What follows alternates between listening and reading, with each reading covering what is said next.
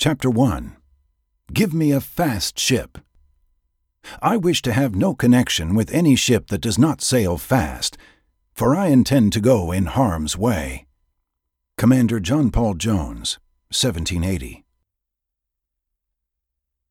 John F. Kennedy loved the sea as a child, boy, and man, observed his widow Jacqueline. I have been interested in the sea from my earliest boyhood, Kennedy himself once wrote.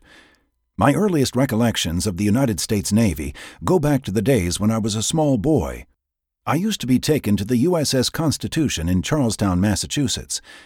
The sight of that historic frigate, with its tall spars and black guns, stirred my imagination and made American history come alive for me.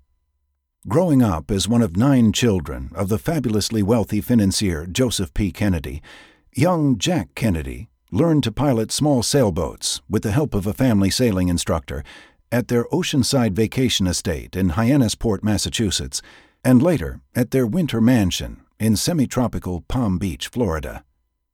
In his teens, Kennedy became a keen swimmer and a highly skilled competitive sailboat racer.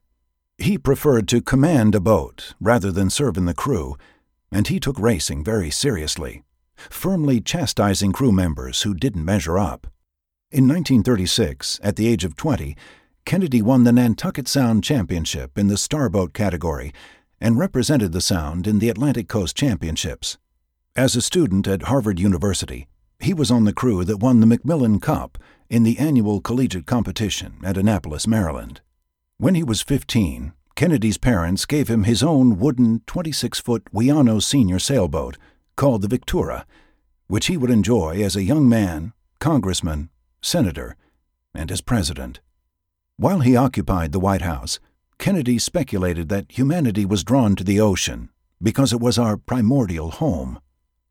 I really don't know why it is that all of us are so committed to the sea, Except, I think, it's because, in addition to the fact that the sea changes, and the light changes, and ships change, it's because we all came from the sea.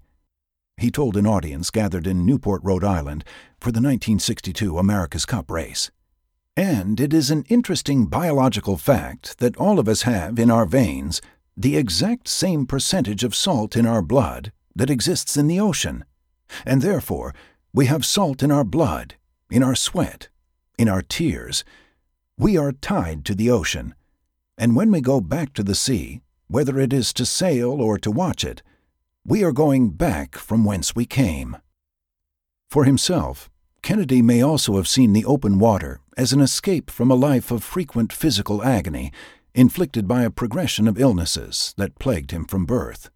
The precise origins and nature of his lifelong back pains still are uncertain based on the available medical records, but Kennedy appears to have been born with a slightly malformed and unstable back, which, according to private conversations Kennedy had with his Navy doctors, was strained by a 1938 car trip through rough roads in Europe and a 1940 tennis injury. These conditions periodically required him to wear back braces and crutches and eventually necessitated two spinal surgeries. Although he once recalled his childhood as an easy, prosperous life, supervised by maids and nurses, with more and more younger sisters to boss and play with, Kennedy's frequent illnesses as a child and adolescent included chickenpox, ear infections, appendicitis, fatigue, mumps, a near fatal case of scarlet fever at the age of two and a half, whooping cough, bronchitis, and German measles. Late in his 20s, he was diagnosed with Addison's disease, a deterioration of the adrenal glands that can trigger symptoms including fatigue, dizziness, muscle weakness, weight loss, difficulty standing up, nausea, sweating, and changes in personality and mood. He remained underweight well into adulthood. Navy doctor Lee Mandel, who examined Kennedy's medical records years after Kennedy's death, speculated that Kennedy's Addison's disease was probably caused by a rare condition called autoimmune polyendocrine syndrome type 2, or APS2, which also likely caused Kennedy's hypothyroidism, diagnosed in 1955, according to Mandel's report, published in the Annals of Internal Medicine in 2009. Kennedy also often fell victim to abuse from his older brother, Joseph Kennedy Jr., a relentless bully.